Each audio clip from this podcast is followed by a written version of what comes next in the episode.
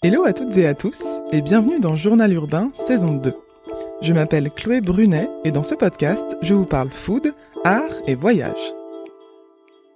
Aujourd'hui, je suis avec Anouk Leclerc, la fondatrice de Super Chinerie, la référence en art de la table de seconde main. En véritable passionnée, Anouk manie l'art du dépareillé comme personne et élabore de magnifiques collections à partir de pièces isolées qu'elle chine aux quatre coins de la France. L'idée derrière ce projet lancé il y a un an moderniser l'image de la brocante traditionnelle et proposer un art de la table vintage en circuit court, mais surtout encourager le maximum de personnes à mieux consommer. Salut Anouk Salut Chloé Je suis ravie de te recevoir sur le podcast. Ravie d'être là. Euh, sur ton compte Instagram, tu as un jour écrit « Je suis dresseuse de table ». Et ça m'a beaucoup plu cette expression. Est-ce que tu peux m'expliquer d'où te vient cette passion pour l'art de la table et puis surtout pour la belle vaisselle? Alors euh, l'art de la table au début c'était pas du tout inné. Euh, J'aimais beaucoup chiner, mais euh, je chinais tout en fait. Et euh, j'ai chiné beaucoup de tasses au début. Je sais pas ce que j'avais avec les tasses. Peut-être envie d'avoir une belle tasse au réveil et que du coup ça enchante la journée. Je sais pas, mais je dépareillais beaucoup mes tasses. J'en avais plein, plein, plein.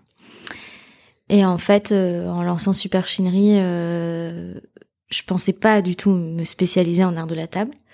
Et c'est venu euh, peut-être à cause ou grâce à, mon passé de styliste un peu DA. Euh, parce qu'en fait, grâce à l'art de la table, je peux, je m'amuse comme quand je crée des collections.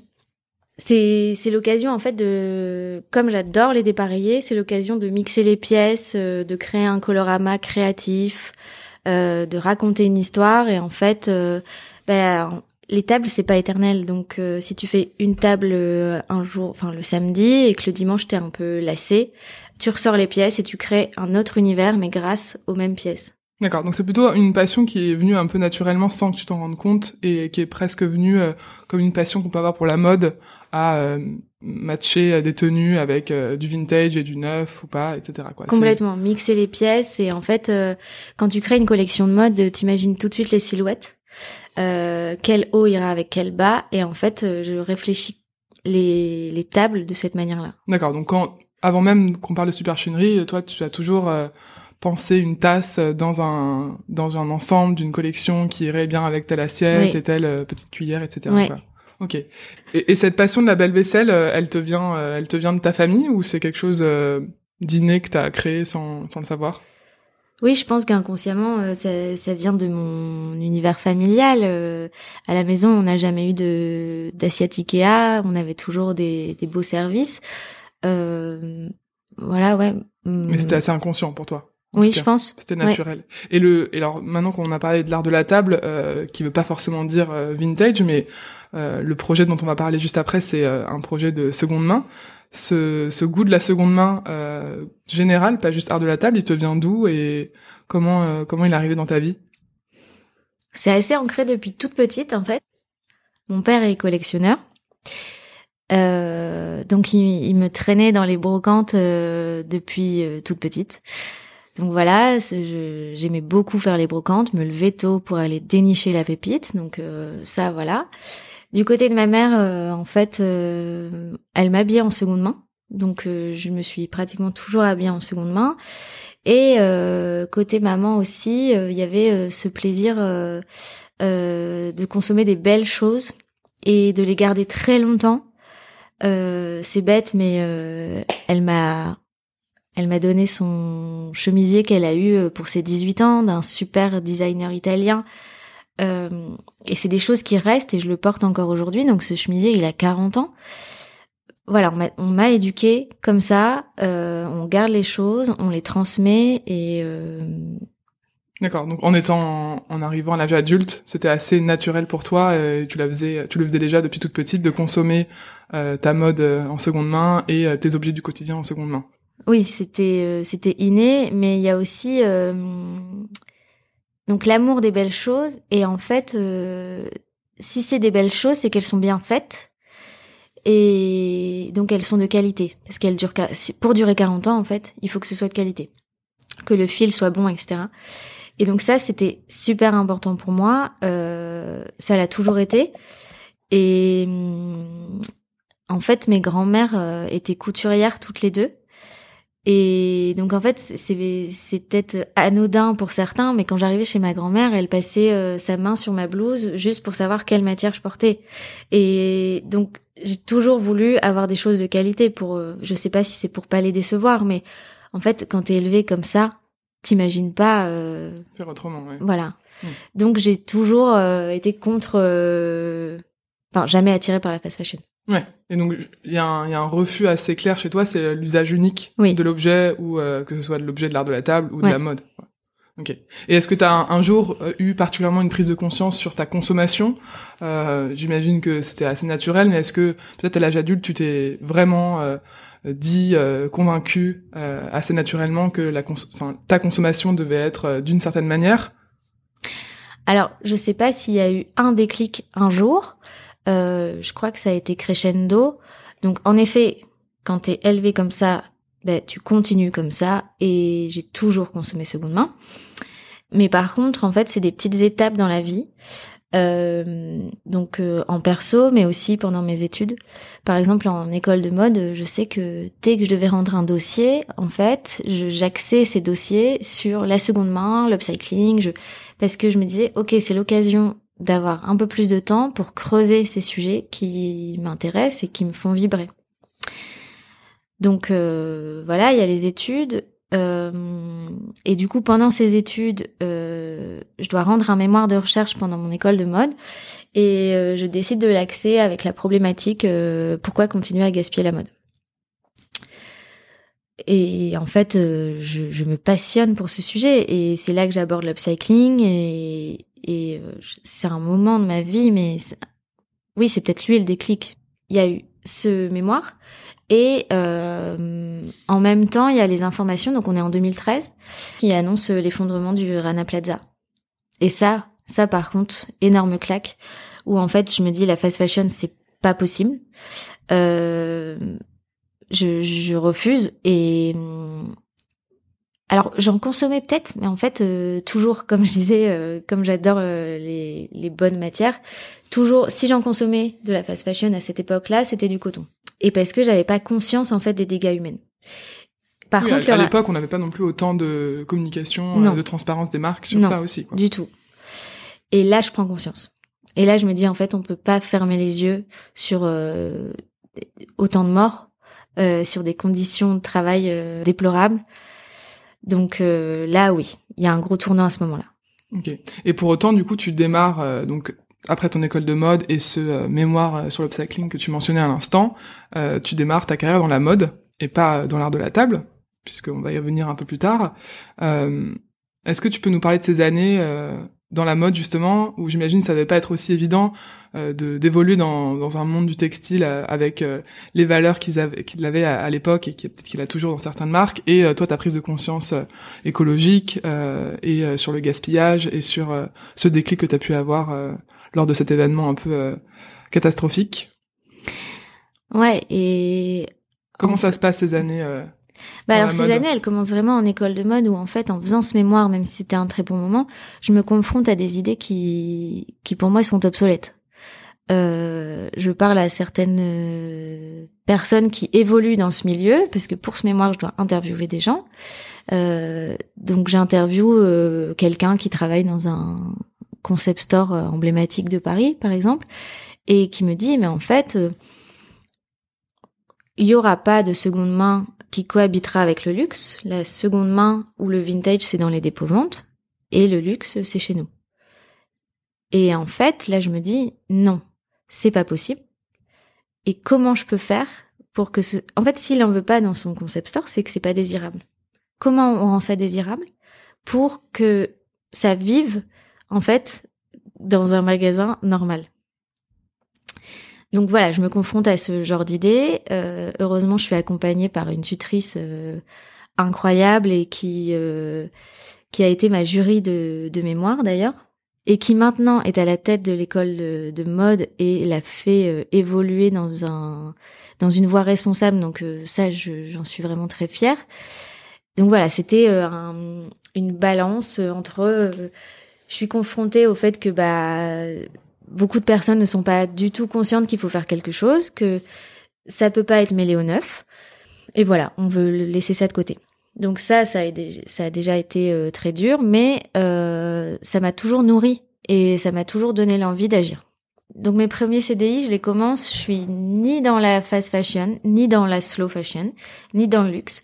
Je suis dans les marques où en fait euh, la robe elle est à 130 euros. Ce genre de marque, mais où le sourcing il est pas forcément clair, enfin clean et, et clair, parce qu'à l'époque, je pense qu'il n'y a pas encore euh, l'obligation de mettre le made in sur le site internet. Euh, donc voilà, j'évolue euh, dans ce genre de boîte, mais j'ai envie de sensibiliser. J'évolue dans ce genre de boîte euh, entre et les achats où je positionne les volumes, donc je fais tout l'analytique, les bilans de collection pour essayer d'acheter juste.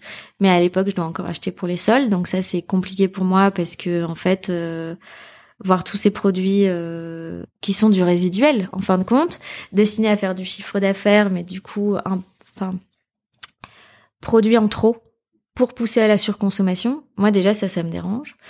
Euh, donc voilà, j'ai et cette casquette achat qui du coup me me dérange. Et euh, à côté, je suis euh, styliste, je, crée des thèmes de collection, pour lesquels j'imagine tous les key products et du coup je, je, crée les silhouettes, les gammes coloris et voilà en fait il y a ce lien de je connais euh, le thème de collection mais derrière je vais positionner les volumes et ce qui me simplifie assez la tâche. Donc en fait je vois je vois la collection en 360 du stylisme aux achats et à la fin je finis même avec une mission de communication où je, je, reprends un peu les réseaux sociaux et la DA des shootings Ok, donc c'est quand même un métier qui te plaît euh, parce que ça t'amène à, être créative et à avoir assez de, de matière pour euh, toi euh, jouer avec les, les, différents produits qu'on peut te proposer, mais toujours avec cette conscience écologique où tu te rends compte qu'il y a des choses qui vont pas dans ce secteur et que bah, quand tu es salarié de toute façon t'as pas le pouvoir sur ton quotidien et sur les décisions. Non, mais j'ai essayé. Euh, j'ai essayé d'exprimer euh, certaines choses. Après, je pense que hum, pourtant on est en 2017, il y a que cinq, enfin, ça fait que cinq ans, mais à l'époque euh, les, chakras sont pas ouverts. Hmm. Heureusement, à côté de ça, je vois que le monde du vintage bouge et que pas mal de marques naissent. Donc ça me console. Il y a un côté de moi qui est frustré d'évoluer dans ce genre de boîte. Euh, du coup, je participe à pas mal de conférences, notamment euh, Fashion euh, Green Day ou, ou encore des conférences organisées par l'IFM. Et au fur et à mesure, je vais à ces conférences et je me dis, ok, en fait, je peux plus. Qu'est-ce que je fais? Il faut que je trouve une marque responsable pour être alignée avec mes valeurs, en fait.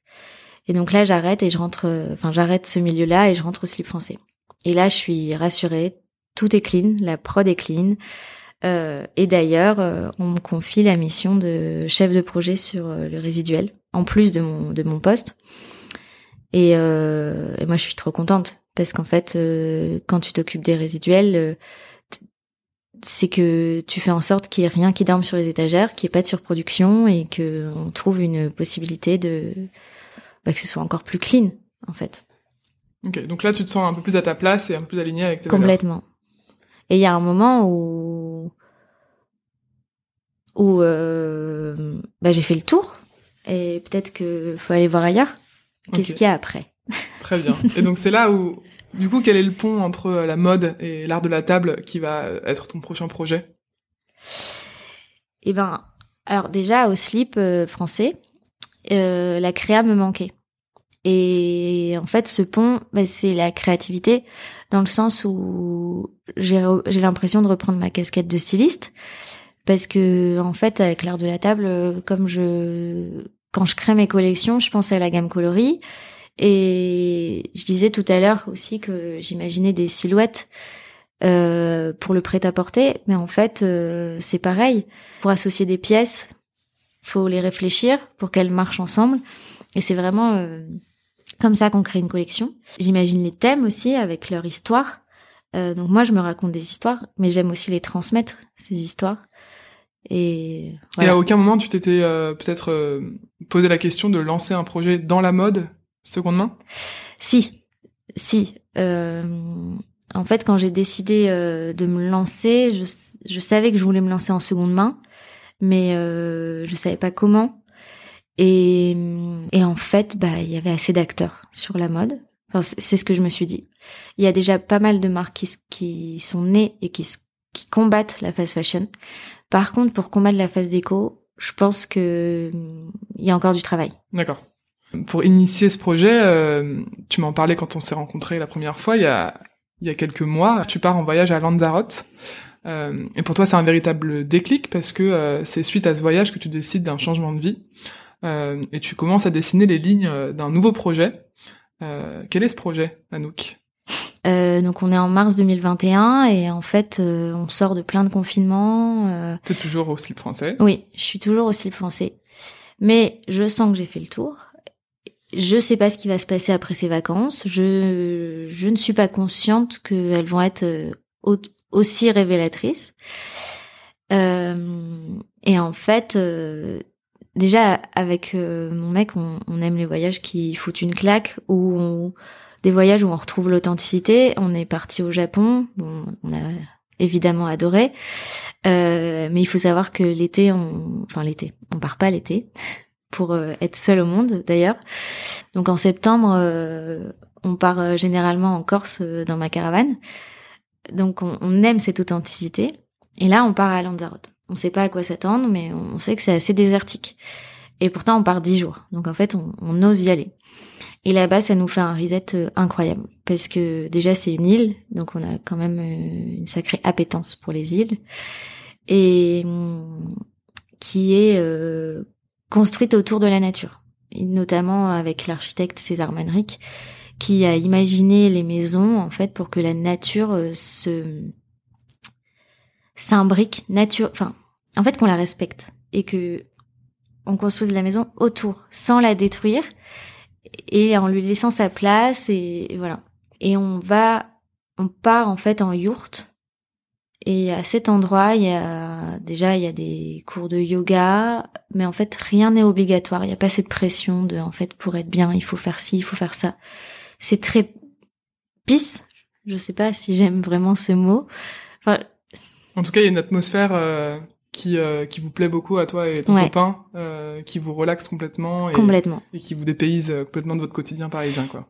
Ouais, un côté où on se déconnecte et on se ressource, mais euh, Fois mille, quoi. fois mille. On- Ok. Et donc là, j'imagine qu'après un voyage aussi euh, ressourçant, euh, dans l'avion retour, euh, c'est un peu plus compliqué de se dire qu'on revient à son quotidien parisien, euh, son train-train euh, normal. Très compliqué. C'est euh, là on se dit en fait, on peut pas faire un retour en arrière. Ça sera plus jamais comme avant. C'est étrange quand même, euh, c'est c'est fort. Mais euh, on se dit ça va, ça peut plus être comme avant. On peut plus être à Paris à 100%. Euh, bon, moi j'ai la chance d'avoir ma mère euh, qui est euh, près de la mer, donc j'ai cette parenthèse. euh, Enfin, je, je peux me permettre cette parenthèse. Par contre, là, on veut quelque chose à nous, en fait. On veut pouvoir s'échapper à tout moment. Et c'est là que l'idée de maison légère commence. Euh, maison légère parce que euh, besoin de légèreté, légèreté de vivre, euh, enfin un lieu où on veut se réinspirer. En fait, il y a aussi ça, c'est qu'avant de partir à Lanzarote, j'avais plus d'inspiration. Je sais, je on sort d'un confinement, on est un peu à plat en fait, et ça a eu une un regain d'énergie incroyable. Donc en fait, on veut un lieu où quand t'es en panne, bah, t'y vas et en fait tu re- tu reprends euh, tu, tu te reconnectes à la nature, mais euh, pas qu'à la nature, en fait, à toi, à ton corps. euh, tu manges bien et bon, bien sûr, tu peux bien manger à Paris, mais en fait, tu te mets dans une bulle. Vous aviez envie de recréer la sensation que vous avez eue pendant dix jours à Lanzarote Ouais. avec ton copain, mais euh, dans un lieu à vous euh, Ouais. que vous euh, alliez construire Construire et, et façonner en fait à votre image. à notre image et et de manière euh, douce. D'où Maison Légère. Voilà. Ok. Vous commencez à esquisser ce, ce projet euh, idyllique dans l'avion retour de Lanzarote, mais arrivé à Paris, euh, comment vous démarrez concrètement ce projet? On démarre en se faisant un brief. et, et le brief, c'est de pouvoir s'échapper. En fait, c'est que ce soit léger. On n'a pas encore le nom pourtant, mais c'est déjà dans les esprits, c'est que ce soit léger. Donc en fait, il faut que ce soit à moins de deux heures de Paris, parce que si le vendredi ou même en semaine, t'en peux plus, en fait, euh, tu t'en vas vite. Tu t'en vas vite, mais aussi il faut que ce soit près d'une gare, parce que bah pour nos valeurs écologiques, on veut pas, euh, enfin on veut limiter notre empreinte carbone, donc c'est hors de question qu'on prenne la voiture à tout moment. Une gare et du coup, comme tu veux t'échapper à tout moment, il faut qu'il y ait euh, des trains assez régulièrement. Donc ça commençait déjà à réduire le, Voilà. le champ des possibles. Voilà. Et euh, et du coup, bah, on commence à à aller voir. euh, on a vu que deux régions. C'était quoi les régions? On est on- au début, on a remonté la Seine en fait vers la Normandie. Et après, euh, on a commencé à descendre dans le Perche. Et on a fini dans la Sarthe. Parce que du coup, euh, on est euh, à 4 km de la sortie du parc régional du Perche. Hum, Donc ça s'appelle le Perche sartois. Et cette, euh, cette recherche de maison, elle a duré longtemps? Elle a duré... euh, En fait, quand on revient en avril, euh, on fait une première visite parce que on a ce besoin de voir très vite, de, de, de savoir si on délire ou pas. Et après, donc on fait une visite pas concluante du tout et euh, et on met ça un peu en off parce que bah je demande ma rupture conventionnelle entre temps. Donc euh, voilà, on se laisse le temps. Et en fait, en septembre, euh, ça revient. euh, donc, on est même pas six mois après. Et là, on se dit bon, ok, on active les recherches. Et on a fait huit visites en tout. Et c'est dur parce que moi, je pensais que j'avais déjà des coups de cœur. euh, J'en ai repéré pas mal, mais euh, enfin, il y en a, une que j'ai voulu contre-visiter. Et euh, j'ai une amie qui a aussi acheté sa maison. Elle me disait mais tu verras, en fait, euh, quand ça sera elle, tu le sauras. Et là. on est un 13 novembre. Donc 13 novembre déjà, moi je pars en visite avec la boule au ventre parce que enfin j'attache beaucoup d'importance euh, aux dates et aux signes. Et en fait, euh, je flash sur cette maison. Enfin, on flash sur cette maison. Et là, je me dis c'est notre revanche. C'est notre revanche sur ce, qui s'est passé euh, il y a six ans. Et voilà, on va construire un nouveau souvenir à ce 13 novembre. Revenons un peu à ce que, du coup, ce que tu as commencé à mentionner. Tu reviens de Lanzarote et euh, quelques semaines après, tu euh, demandes ta rupture conventionnelle euh, au slip français. Euh, donc j'imagine que au-delà de ce projet d'achat de maison avec ton copain, euh, tu démarres une réflexion un peu plus globale sur ton projet euh, de vie et du coup ton projet professionnel. Qu'est-ce qui se passe du coup dans ta tête à ce moment-là au retour de Lanzarote sur ta position au slip français et sur l'avenir sur les prochains mois? On rentre, euh, je sais que donc on sait qu'il y aura un lieu et ce lieu il va pas être que pour nous. Donc euh, maison légère, même si on il y a beaucoup de nous dedans, euh, on y tient. C'est que on veut que ce soit un lieu qui serve aussi aux autres. D'accord, c'est pas juste une maison de campagne pour vos week-ends. Quoi. C'est ça. C'est un lieu où en fait on veut permettre à ceux qui sont en panne comme nous d'y aller. Donc qui sera louable le week-end ou la semaine pour aller télétravailler ou voilà. Donc louable en B2C, mais aussi en B2B dans le sens où euh, comme on vient tous les deux de l'univers de la mode et que on connaît l'impact et de la production mais et des et l'impact marketing quand euh, les marques partent faire leur shooting.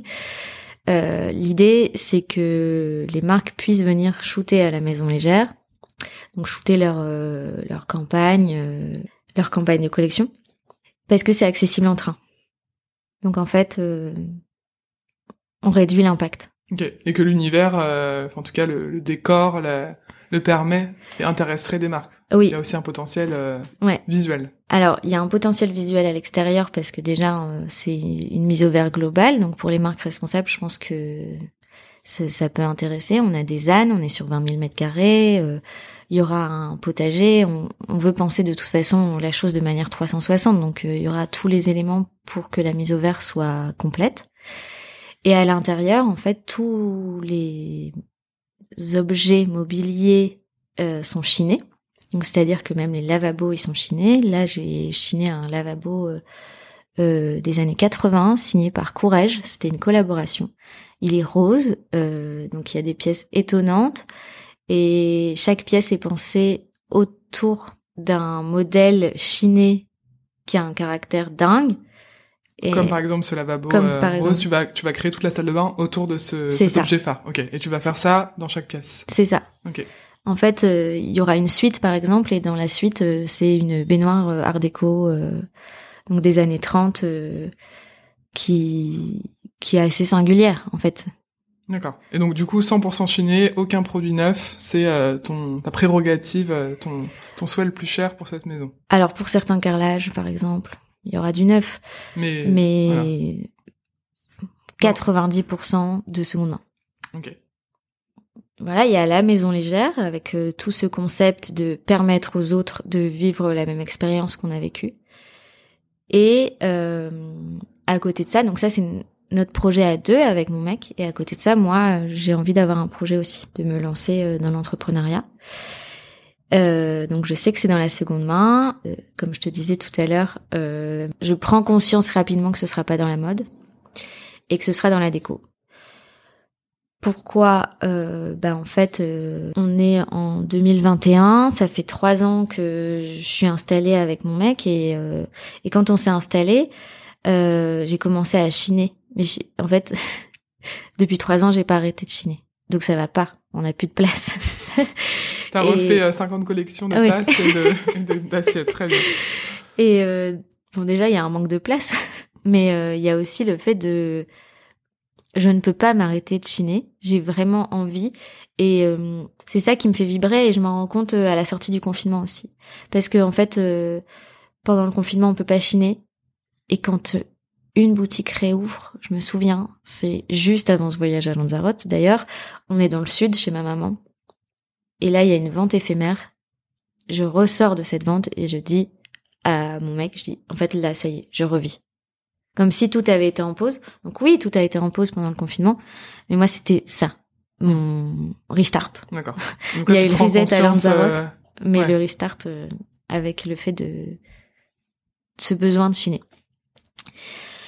Donc voilà, je ça trotte, ça trotte et euh, et bien sûr j'ai chiné à Lanzarote et euh, il y a cet objet qui trône sur la table et donc voilà ça me c'est- des indices en fait qui me mettent sur la voie.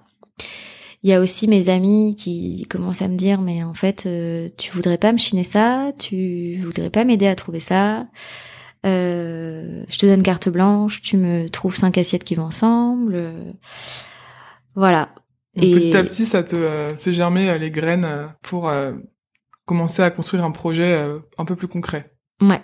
Là, je me dis en fait euh, pourquoi je j'ai toujours voulu revenir à mon côté créa. Pourquoi en fait je crée pas ma marque de seconde main avec une vraie identité, ma marque de déco avec une vraie identité.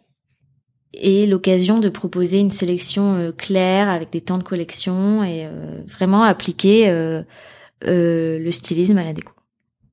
Ok. Et donc une fois que tu t'es dit ça, donc c'est la naissance de Super Chinerie. Oui, Et donc qu'est-ce que c'est Super Chinerie Super Chinerie, c'est euh, une sélection fine. J'aime bien euh, surfer sur les mots en fait de la food, l'épicerie fine. C'est une sélection fine d'objets à portée de seconde main. Euh, donc à la base, ça devait être beaucoup de déco. C'est beaucoup d'art de la table. Euh, bien sûr, euh, il y a des nouvelles catégories qui vont apparaître pour revenir vraiment à, la déco. Mais j'avais besoin d'accès euh, sur euh, sur une catégorie en particulier pour me lancer. Je pense que il vaut mieux toujours être expert de quelque chose et avant de, de s'éparpiller. Donc voilà, c'est c'est pas une brocante parce que en fait la brocante pour moi c'est un endroit où tu ressors avec les mains sales et euh, parce que t'as fouillé. Moi en fait l'idée c'est de proposer euh, une solution clé en main pour ceux qui ne savent pas fouiller ou qui n'ont pas envie de fouiller. Donc euh, c'est pour ça que c'est beaucoup de dépareillés, mais tout est associable et il y a des il y a un onglet inspiration sur le site pour les gens qui ne savent pas faire en fait. euh, bah, mon boulot c'est les aider. Donc euh, c'est les aider, c'est les inspirer, c'est leur donner envie. euh, voilà l'essence d'une marque en fait. Ok. Et au-delà de ça aussi, tu, euh, tu fais un, véritable travail de, de curation. euh, tu sélectionnes des objets dépareillés et tu crées des collections. Enfin, tu recrées des collections qui n'en étaient pas euh, au début. Ça permet à l'acheteur de de s'acheter une collection entière d'assiettes ou de bols ou de ou de tasses qu'il aurait peut-être avant acheté dans le neuf et là repartir avec un set complet. Là où peut-être en brocante, tu vas t'acheter une, une assiette par-ci par-là, un bol par-ci par-là, toi tu recrées euh, un, un, set euh, complet. Oui, et c'est en ça que c'est clé en main, c'est que en brocante, comme tu dis, ils devraient eux-mêmes faire l'association. La superchinerie fait l'association pour eux. Et alors, quelle valeur tu souhaites mettre en avant à travers cette marque particulièrement? Alors bon, déjà, comme c'est une marque de seconde main, il y a cette, il y a la valeur de la circularité. Et là encore, je, je surfe un peu sur les mots de la mode parce que c'est euh, Refashion qui a qui a introduit les quatre R euh, qui sont réutiliser, réparer, recycler et réduire. Euh, c'est quelque chose que j'applique à mon wording et euh, parce que c'est mes valeurs. Et euh, pour moi, bien sûr, il y aura upcycler en plus. Euh, donc voilà, c'est cet axe écologique euh, qui me tient à cœur dans ma vie perso que je voulais aussi appliquer dans ma vie pro. Super chinerie, c'est moi. Enfin, c'est, je peux, si j'ai mis autant d'années euh, à sauter le pas, en fait, je veux qu'elle me, elle me ressemble sur les valeurs. C'est ce que j'attendais. Donc voilà, il y a l'artisanat avec la mise en avant des de belles manufactures françaises, par exemple comme Digoin Sargumine, avec leur qualité qui est assez dingue. En fait, grâce à, l'artisanat, je mets en avant euh, des matériaux, des bons matériaux euh, comme le grès du marais, le grès de Bonny. Et avec l'artisanat, je voulais aussi euh, introduire l'upcycling et j'avais à cœur de mettre en avant des savoir-faire actuels. Et en valeur importante qui résonne et qui fait sens, et en fait c'est la suite logique euh, c'est la durabilité et le less is more. Parce qu'en fait, euh, quand tu as quelque chose de durable, bah, tu, tu luttes contre la surproduction parce que t'as pas besoin de remplacer. Euh, et donc tu luttes automatiquement contre la fast déco. Euh, le qualitatif égale durabilité. Ça, je, j'ai à cœur de, de sensibiliser euh, sur ça. Et du coup, le less is more parce que L'idée avec Superchinerie, c'est pas de pousser à la consommation. Donc même moi, je source en douceur. Je le, dis souvent parce que je suis pas à la course au sourcing. Je suis pas à la course à avoir de des nouveautés, des nouveautés entre guillemets parce que c'est du nouveau vieux.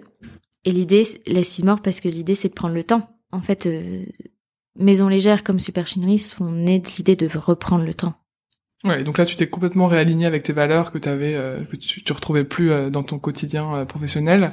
Et plus globalement, toi, comment tu penses qu'on peut faire, comment la société peut faire pour consommer plus responsable et comment, surtout comment on peut changer les mentalités parce que c'est ce que tu fais avec Maison Légère, avec Superchinerie, tu tu partages des valeurs qui te sont chères et qui sont chères à beaucoup de gens, mais qui sont pas forcément la majorité des gens qui nous entourent. Comment on peut faire pour sensibiliser justement euh, ces mentalités euh, en douceur sans forcément choquer euh Je pense que la base c'est d'informer et, et d'accompagner.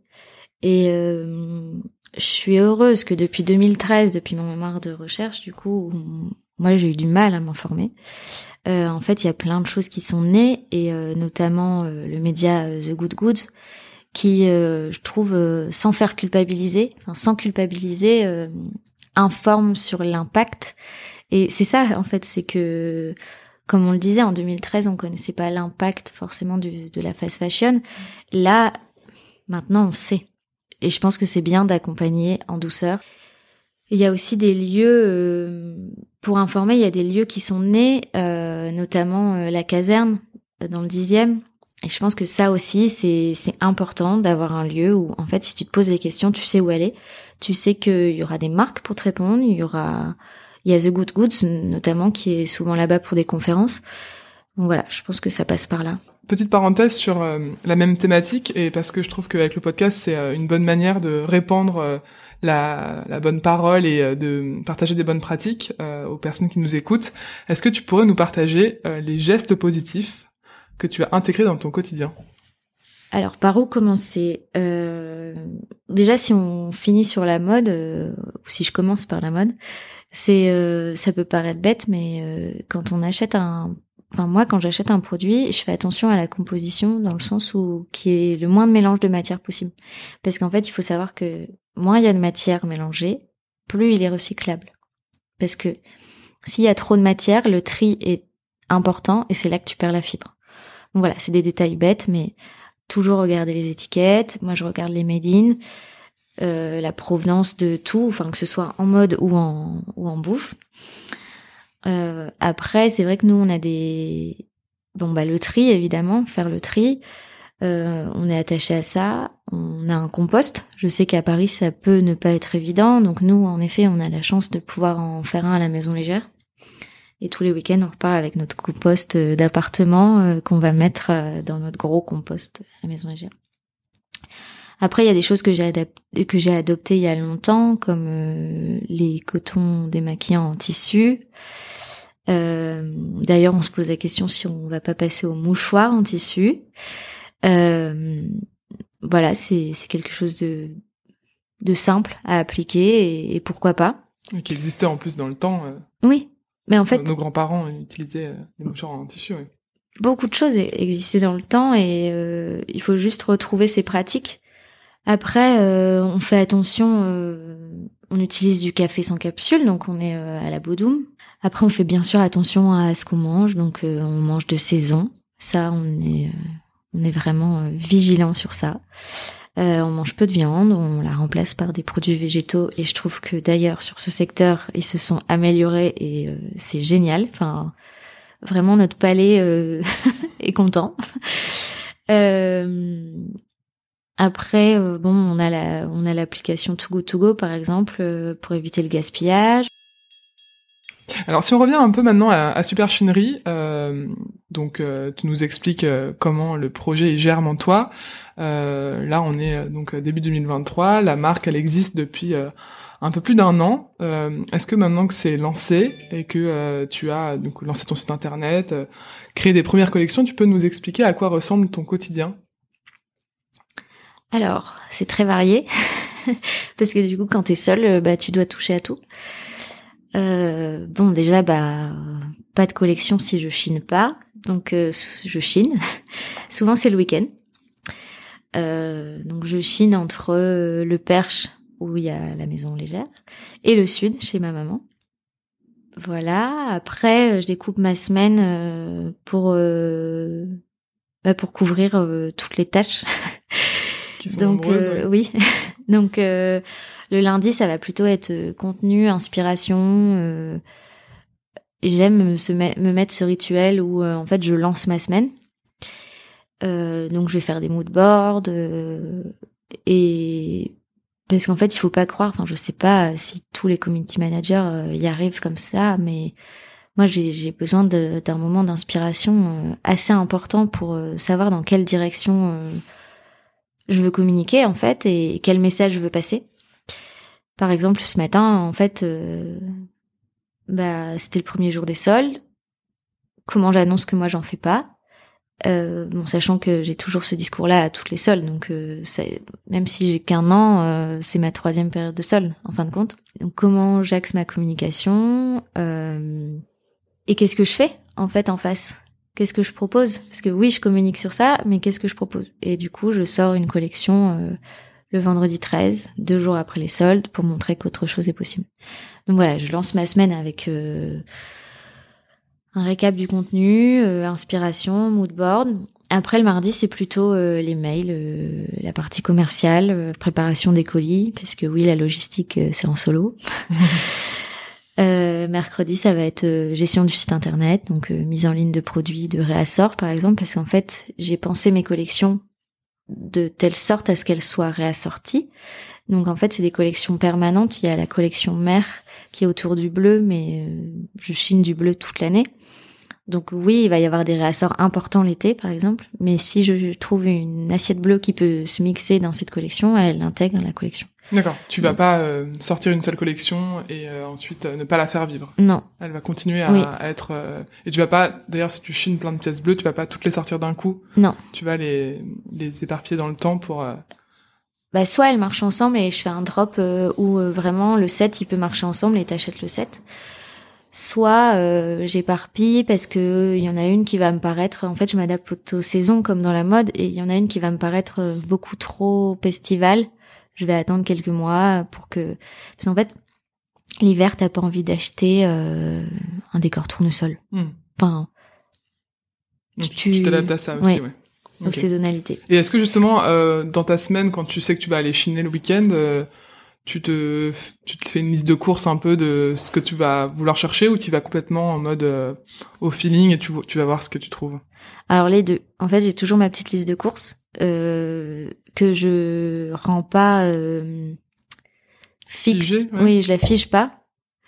Je, je fiche pas cette liste de courses et je laisse toujours la place euh, au coup de cœur, euh, au feeling. euh, voilà, c'est un mix des deux. Et alors là, euh, donc ta semaine, elle se découpe en plusieurs tâches, en effet, puisque quand t'es entrepreneur et là t'es encore euh, seul sur ce projet, euh, faut que tu fasses tout, en effet. Euh, là, depuis un an, euh, quels ont été les, les challenges que t'as dû surmonter pour Super Chinery Parce que j'imagine que bon, là, on parle de quelque chose qui a, qui a un an, mais t'as dû opérer des changements, certainement, des des remises en question, euh, des, des coups de mou, des coups de, de peps parce que euh, des super ventes euh, et des collabs qui sont arrivés. Euh, si tu devais résumer un peu cette première année Super Chinery, qu'est-ce que tu dirais? Bah alors, la première chose compliquée, c'est déposer des statuts. Parce que pff, moi, je suis en société et euh, clairement, euh, c'était mon angoisse euh, numéro une de mal faire les choses. Moi, je voulais que tout soit clean. Donc voilà, ça, ça a été le gros, euh, L'administratif, ouais. ouais. le point noir, on va dire. Euh, après, euh, c'était une année super riche. Euh, j'ai fait plein de rencontres. Euh, J'ai fait euh, deux pop-up, un avec plusieurs marques, euh, toujours responsables bien sûr, et un toute seule qui a été vraiment euh, un des événements phares de l'année. C'était fin novembre et c'est là que je t'ai rencontré. Euh, un lieu de 50 mètres carrés dans le Marais. Euh, c'était incroyable parce que, en fait, pour moi, c'était l'aboutissement, un peu comme si je faisais mon mon bilan de la de l'année et que j'allais à la rencontre euh, de ma communauté entre guillemets et euh, savoir comment j'avais besoin d'aller au contact et de savoir comment ils percevaient la marque, euh, mais aussi des inconnus parce que bien sûr il y y a beaucoup de monde qui s'est arrêté et ça m'a ça m'a énormément aidé, boosté euh, à me dire ok en fait le marché il y a vraiment une place et ils ont besoin qu'il y ait de la désirabilité euh, sur ce marché parce que en fait il y avait un énorme coup de cœur sur mon merchandising et donc c'est réel si tu crées une marque et un univers ça marche et t'es plus à la brocante Et ça, t'en as pris conscience avec Ouais. le pop-up euh, où t'étais Ouais. toute seule euh, dans, entre quatre murs. euh, ouais ça m'a fait du bien de me dire ok c'est possible et t'as eu un, du coup, j'imagine, un bon accueil du public. oui très euh, bon Qui accueil te connaissait ou qui te connaissait pas, euh, ça a bien fonctionné. Oui. Et euh, après, dans les éléments forts de l'année, il y a eu euh, mes deux collabs, euh, notamment celle avec euh, Billy Blanquette et euh, et avec Carla Soutra, donc euh, qui m'a accompagnée sur la sortie euh, de l'upcycling, parce que en fait, en créant Super Chinery, j'avais envie d'embrayer très rapidement sur l'upcycling parce que ça me tient.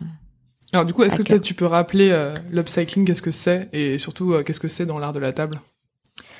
L'upcycling, c'est de partir d'un produit existant et de le rendre up. Donc, euh, c'est euh, certes on le réutilise, mais on le transforme à ce qu'il soit pour qu'il soit meilleur. Donc euh, là, sur l'art de la table, il y a plein de façons de faire. Et on peut partir euh, de bouts d'assiettes euh, cassés et, et les euh, Les assemblées les réassembler avec la technique japonaise kintsugi. Mais nous, avec Carla, on a décidé euh, de partir sur le redécor des assiettes.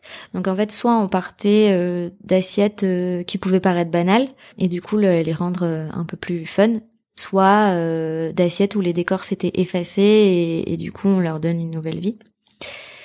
Donc euh, Carla a imaginé deux dessins exclusifs pour Super autour de la mer parce que c'est quelque chose qui nous tient à cœur à toutes les deux. Et, euh, et voilà. D'accord. Donc elle a, peint, euh, elle est venue faire une résidence, il me semble, euh, à la Maison Légère. Euh, donc aussi c'était le début de, de la symbiose entre tes deux marques quelque part que que tu étais en train de monter. Et donc elle est venue peindre sur les assiettes. Euh, D'ailleurs un petit euh, coucou à Carla puisqu'elle est aussi passée à ce micro euh, il y a quelques mois euh, où elle racontait un peu sa vie d'artiste. Euh, donc c'est ça, elle a, elle a peint euh, plusieurs assiettes Carla, elle est très sensible à, l'écologie euh, comme moi. Donc quand on s'est rencontrés et que j'ai parlé de cette maison, euh, elle m'a tout de suite dit euh, OK, en fait, trop chouette, on fait une résidence. Alors moi j'étais ultra flippée parce que la maison n'était pas finie du tout. Donc j'avais super peur de la recevoir dans un endroit très roots. mais en fait, ça s'est super bien passé. Enfin, on a adoré vivre ce moment et en lançant Super Chinerie, en fait, moi j'avais à cœur de partager des moments. Et donc le fait de faire cette résidence, c'était l'occasion de partager une semaine avec Carla et qu'on vive cette collection ensemble. Donc euh, voilà, on, a bossé ensemble toute la semaine. Et puis ça, ça, te remettait, enfin le le but du projet de Maison Légère, euh, qui, qui a pas encore complètement démarré, mais en tout cas, ça te permettait de mettre un pied dans dans cette future vie euh, que tu avais imaginée dans l'avion avec ton copain, de d'ouvrir un lieu à d'autres pour un autre quotidien. Oui, ça nous permettait euh, de mettre le pied à l'étrier, c'est sûr. Et, euh, et en plus d'avoir des retours euh, de quelqu'un de l'extérieur, c'était super intéressant. De se tester aussi, ça nous a permis de se tester. Enfin, de nous tester. Et l'idée que Carla, elle vienne à la maison aussi, c'est que il y avait... en fait, pour ces projets upcycling, j'ai acheté un four à céramique. Et donc, sur place, elle a pu peindre les 80 assiettes et directement les passer au four. Donc ça a été super riche parce qu'on a découvert les systèmes de cuisson ensemble euh, et en fait c'est se créer des souvenirs. Euh, voilà, c'est c'est important en fait pour moi de, que les collabs ce soit pas juste euh, mettre deux noms l'un à côté de l'autre ouais, et de vivre une véritable expérience euh, humaine. Euh, oui de partage, quoi. Alors, juste avant tu de parler de l'upcycling, tu mentionnais aussi la collaboration avec Billy Blanquette. Euh, Billy Blanquette, c'est un compte Instagram euh, déco euh, qui est géré par Laetitia Renevier. Est-ce que tu peux nous expliquer peut-être qui est Laetitia, comment est née cette collaboration et pour toi, quelles sont les vertus de ce genre de collaboration entre quelqu'un dans la déco et Super Chinerie, ta marque? Alors Laetitia, c'est une journaliste euh, qui est aussi euh, auteur et maintenant influenceuse déco. Il y a des signes comme ça dans la vie, comme je vous disais, euh, pour mes 30 ans, parce qu'en fait j'ai lancé Super Chinerie le mois de mes 30 ans, et pour mes 30 ans, j'ai reçu son livre qu'elle a coécrit avec Caroline Watley, qui s'appelle Toi et moi, Toi TOIT, et qui donne plein de conseils sur la maison et, et et comment faire circuler les énergies. Et les hasards de la vie, c'est dingue, c'est que je reçois ce bouquin en décembre 2021 et en fait, euh, c'est peut-être un signe, mais euh, il y a quelqu'un qui me propose, euh, enfin ma RP me propose de la rencontrer en juillet 2022. Donc voilà, on, on, prend un thé toutes les deux et, et on est censé parler de superchinerie. Mais là, en fait, on, on, a plein de choses à se dire et, et la conversation dure euh, deux heures. On a plein de points communs. Euh, c'est un coup de cœur euh, mutuel, je pense. Mais plein de points communs, on partage et on papote, on papote, on papote. Et en fait, l'heure tourne et à la fin, on se dit, ok, qu'est-ce qu'on fait? Parce que quand tu rencontres quelqu'un comme ça et, que t'as un coup de cœur, t'as forcément envie de faire quelque chose. Donc là, on se dit, qu'est-ce qu'on fait? On se dit, bon, ok, on sait qu'on veut faire quelque chose ensemble, on mûrit la chose et euh, on s'en reparle. Et en fait, euh, moi, son univers déco, il m'attire vraiment. Euh, elle sait créer des univers incroyables. Elle manie la couleur à la baguette pour moi. et par contre, elle connaissait moins la table. Et donc, elle me dit, ok, emmène-moi en fait sur ce terrain-là et, et bouscule-moi un petit peu. Et donc on imagine une collection ensemble, un banquet ultra coloré qu'on décide de shooter chez elle euh, fin septembre, euh, retour de vacances. Et là, ben, on s'éclate. Et euh, comme je disais tout à l'heure, pour moi c'est une aventure humaine et, j'ai à cœur de partager un vrai moment en fait quand je crée une collab.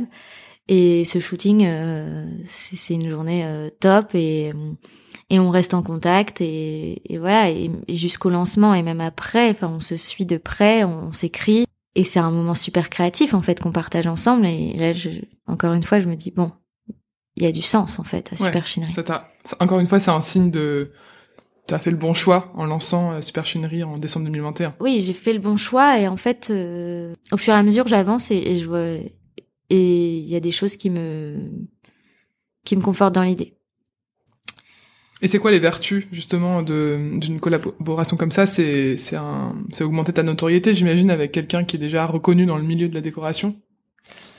Oui, oui, oui. C'est clairement euh, cette collab, elle m'a offert, euh, elle m'a offert une belle visibilité. Euh, aussi, euh, je pense une certaine légitimité auprès euh, auprès de journal des journalistes. mais en fait, moi, cet aspect-là, je l'avais pas. Peut-être la notoriété, bien sûr, je, je savais mhm. que ça allait m'apporter de la notoriété.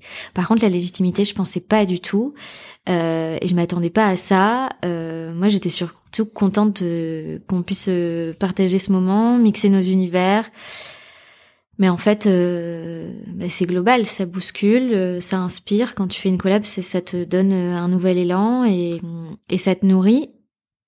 Et en fait, ça s'inscrit dans l'histoire de la marque. Donc c'est ça qui est super, je trouve.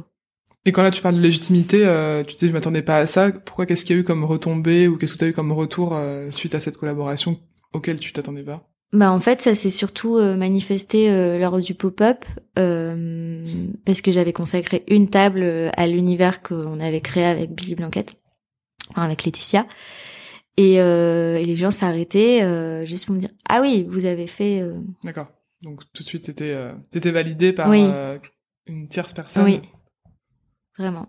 Trop bien. Et est-ce que euh, est-ce que peut-être tu prévois donc là tu as fait euh, ce projet avec Laetitia puis avec Carla Soutra à la Maison Légère. Est-ce que tu prévois d'autres collaborations ou d'autres projets d'upcycling dans les mois à venir en 2023 Oui, on commence l'année fort. il va y avoir une collection upcyclée en février sur un autre savoir-faire parce que chaque collaboration aura son savoir-faire. Euh, voilà. Est-ce que tu peux en dire un peu plus? Ce sera sur une nouvelle catégorie de produits que je préfère pas dévoiler, euh, mais c'est avec une ébéniste. Ok, super. Bon, écoute, on a hâte de voir ça. J'aime beaucoup aussi découvrir euh, les invités du podcast au-delà de leur habit d'entrepreneur ou de chef d'entreprise ou d'artiste euh, pour comprendre qui ils sont au fond vraiment et ce qui les anime au quotidien. Euh, alors, est-ce que tu peux m'en dire un peu plus sur toi et quel art de vivre tu t'es créé au fil des années? Comment tu trouves justement ton équilibre et ton épanouissement chaque jour? Alors, bah, comme je disais, tout est axé, enfin beaucoup de choses sont axées autour de la créativité parce que j'ai vraiment ce besoin de nourrir cette créativité. Donc je suis addict aux beaux livres. Euh, sur ça, j'ai encore des achats compulsifs.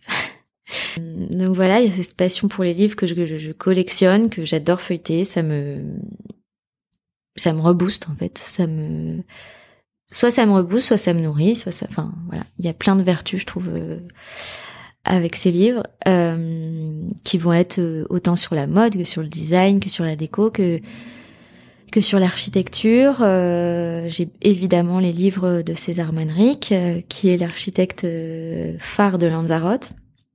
Donc je suis revenue avec quelques kilos de livres dans le sac.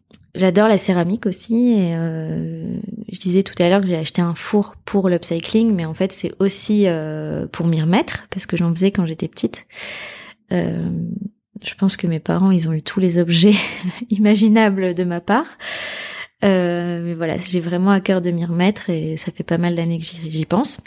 Euh, et après, ce qui m'anime au quotidien, c'est retrouver. en fait, c'est mêler cette créativité à l'authenticité. Et tout à l'heure, on disait en fait les tissus en mouchoir, euh, ça existait avant. Et ben c'est retrouver des pratiques en fait qui existaient avant et et me complaire euh, dans cet art de vivre. En fait, je me sens bien, je me sens alignée, euh, voilà. Trop bien. Et alors toi qui viens de la mode, est-ce que tu aurais des bonnes adresses, soit physiques, soit en ligne, pour acheter du prêt-à-porter de seconde main justement? Alors. Puisque côté euh. déco et art de la table, on sait maintenant où aller trouver euh, des belles assiettes et des belles, des belles tasses. J'aimais beaucoup euh, aller, et c'est vrai que j'y vais moins maintenant, chez Adam. C'est deux petites friperies rue de la Roquette. Elles s'appellent Adam toutes les deux. Elles sont l'une en face de l'autre. Parce que je suis du 11e, donc c'était facile pour moi. C'était pas loin de chez moi. après tout, enfin de nombreuses pièces euh, que j'ai ont été chinées euh, chez Fripstar, mais celle de rue de Rivoli, celle où faut vraiment beaucoup fouiller, euh, où il y a beaucoup de trench, parce que je suis une addict au trench. Euh, et j'aime beaucoup aussi euh, Thanks God I'm a VIP dans le dixième. Et sinon, euh, j'achète pas que seconde main, j'achète aussi euh, dans des marques responsables. Par exemple, j'aime beaucoup Maison Cléo, qui est une marque lilloise qui euh, crée ses collections à partir de tissus dormants. Donc c'est en petite quantité parce qu'en fait, euh, ça dépendra du nombre de métrages de tissus qu'il y aura. Donc ça, j'aime bien aussi l'idée en fait de juste faire avec l'existant. Bien. Et alors côté le podcast, c'est aussi surtout food et art. Euh, donc, est-ce que tu aurais des adresses phares à nous partager sur ces euh, deux thématiques, la food et l'art? Voilà. je suis une grande gourmande, donc euh, il y en a pas mal. Bah, côté food, comme j'habite dans le 11e, je suis assez fan de tout ce qui appartient à Septime. Tapisserie et Clamato, qui sont qui sont leur leur adresse sucrée et fruits de mer que j'adore. J'oscille beaucoup entre le 11e et le 3e, donc euh, je traîne parfois vers le carreau du temple, où j'aime bien euh, le barave ou l'îlot, encore pour les fruits de mer. Euh, j'adore les cookies de chez Gram, par exemple. J'aime ces néo-cantines dans tous les cas parce que c'est des produits sains, des c'est des produits de saison et c'est des bonnes choses bien faites. Voilà, tout ce que j'aime.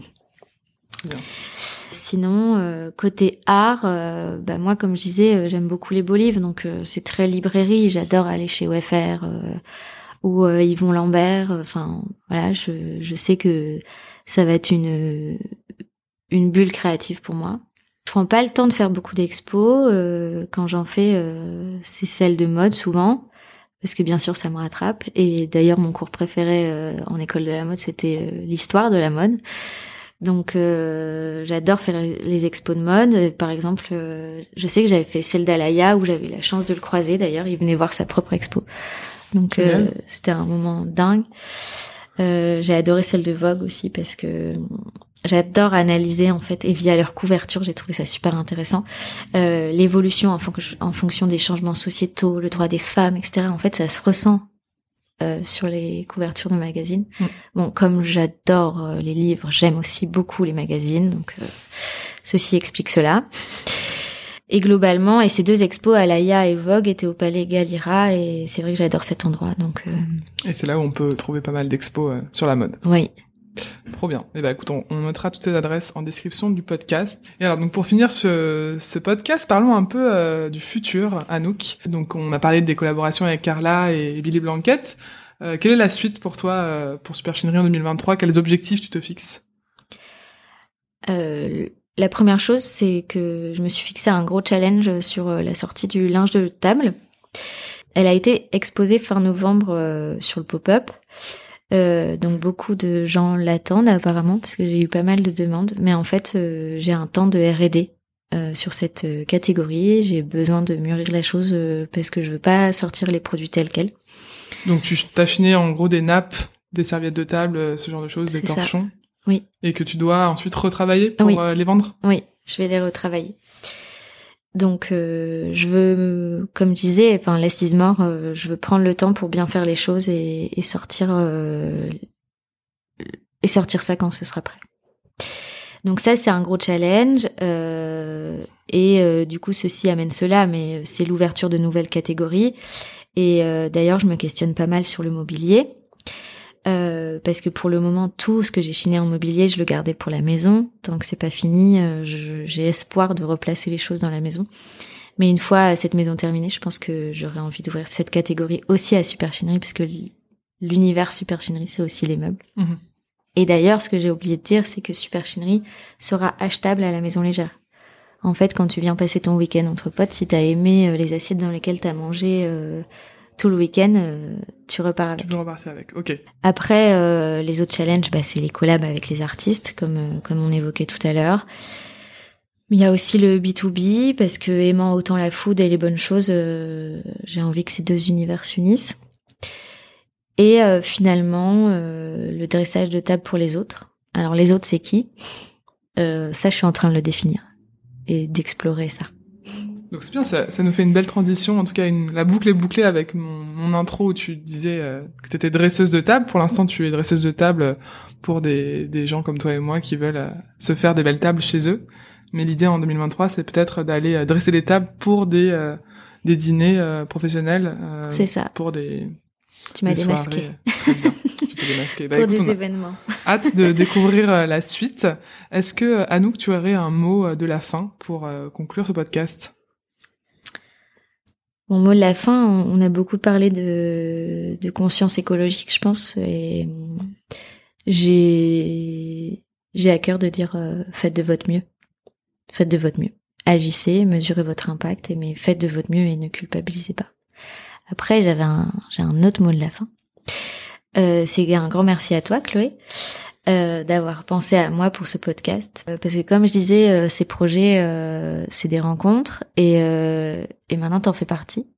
Et t'es une belle rencontre et en fait, il y a des visages qui sont sur notre chemin et il y a des visages qui restent et c'est super important pour moi et pour nous du coup parce qu'avec la maison légère il y a aussi JB mon copain et, et voilà eh ben, plaisir partagé en tout cas. Je suis vraiment ravie de t'avoir euh, reçu sur le podcast et on suivra euh, du coup toutes les aventures de Super Chinerie et de Maison Légère euh, sur tes réseaux sociaux, donc sur Instagram principalement. Et on retrouvera du coup toutes les références que tu as citées dans l'épisode en description de l'épisode. Et longue vie à tous tes projets. Merci beaucoup. Merci Anouk. En attendant le prochain épisode, je vous invite à suivre l'actualité du podcast et de mes invités en suivant le compte Journal Urbain sur Instagram. N'hésitez pas également à vous abonner sur votre plateforme de streaming préférée pour être alerté des nouveaux épisodes. Quant à moi, je vous dis à très bientôt pour de nouvelles découvertes.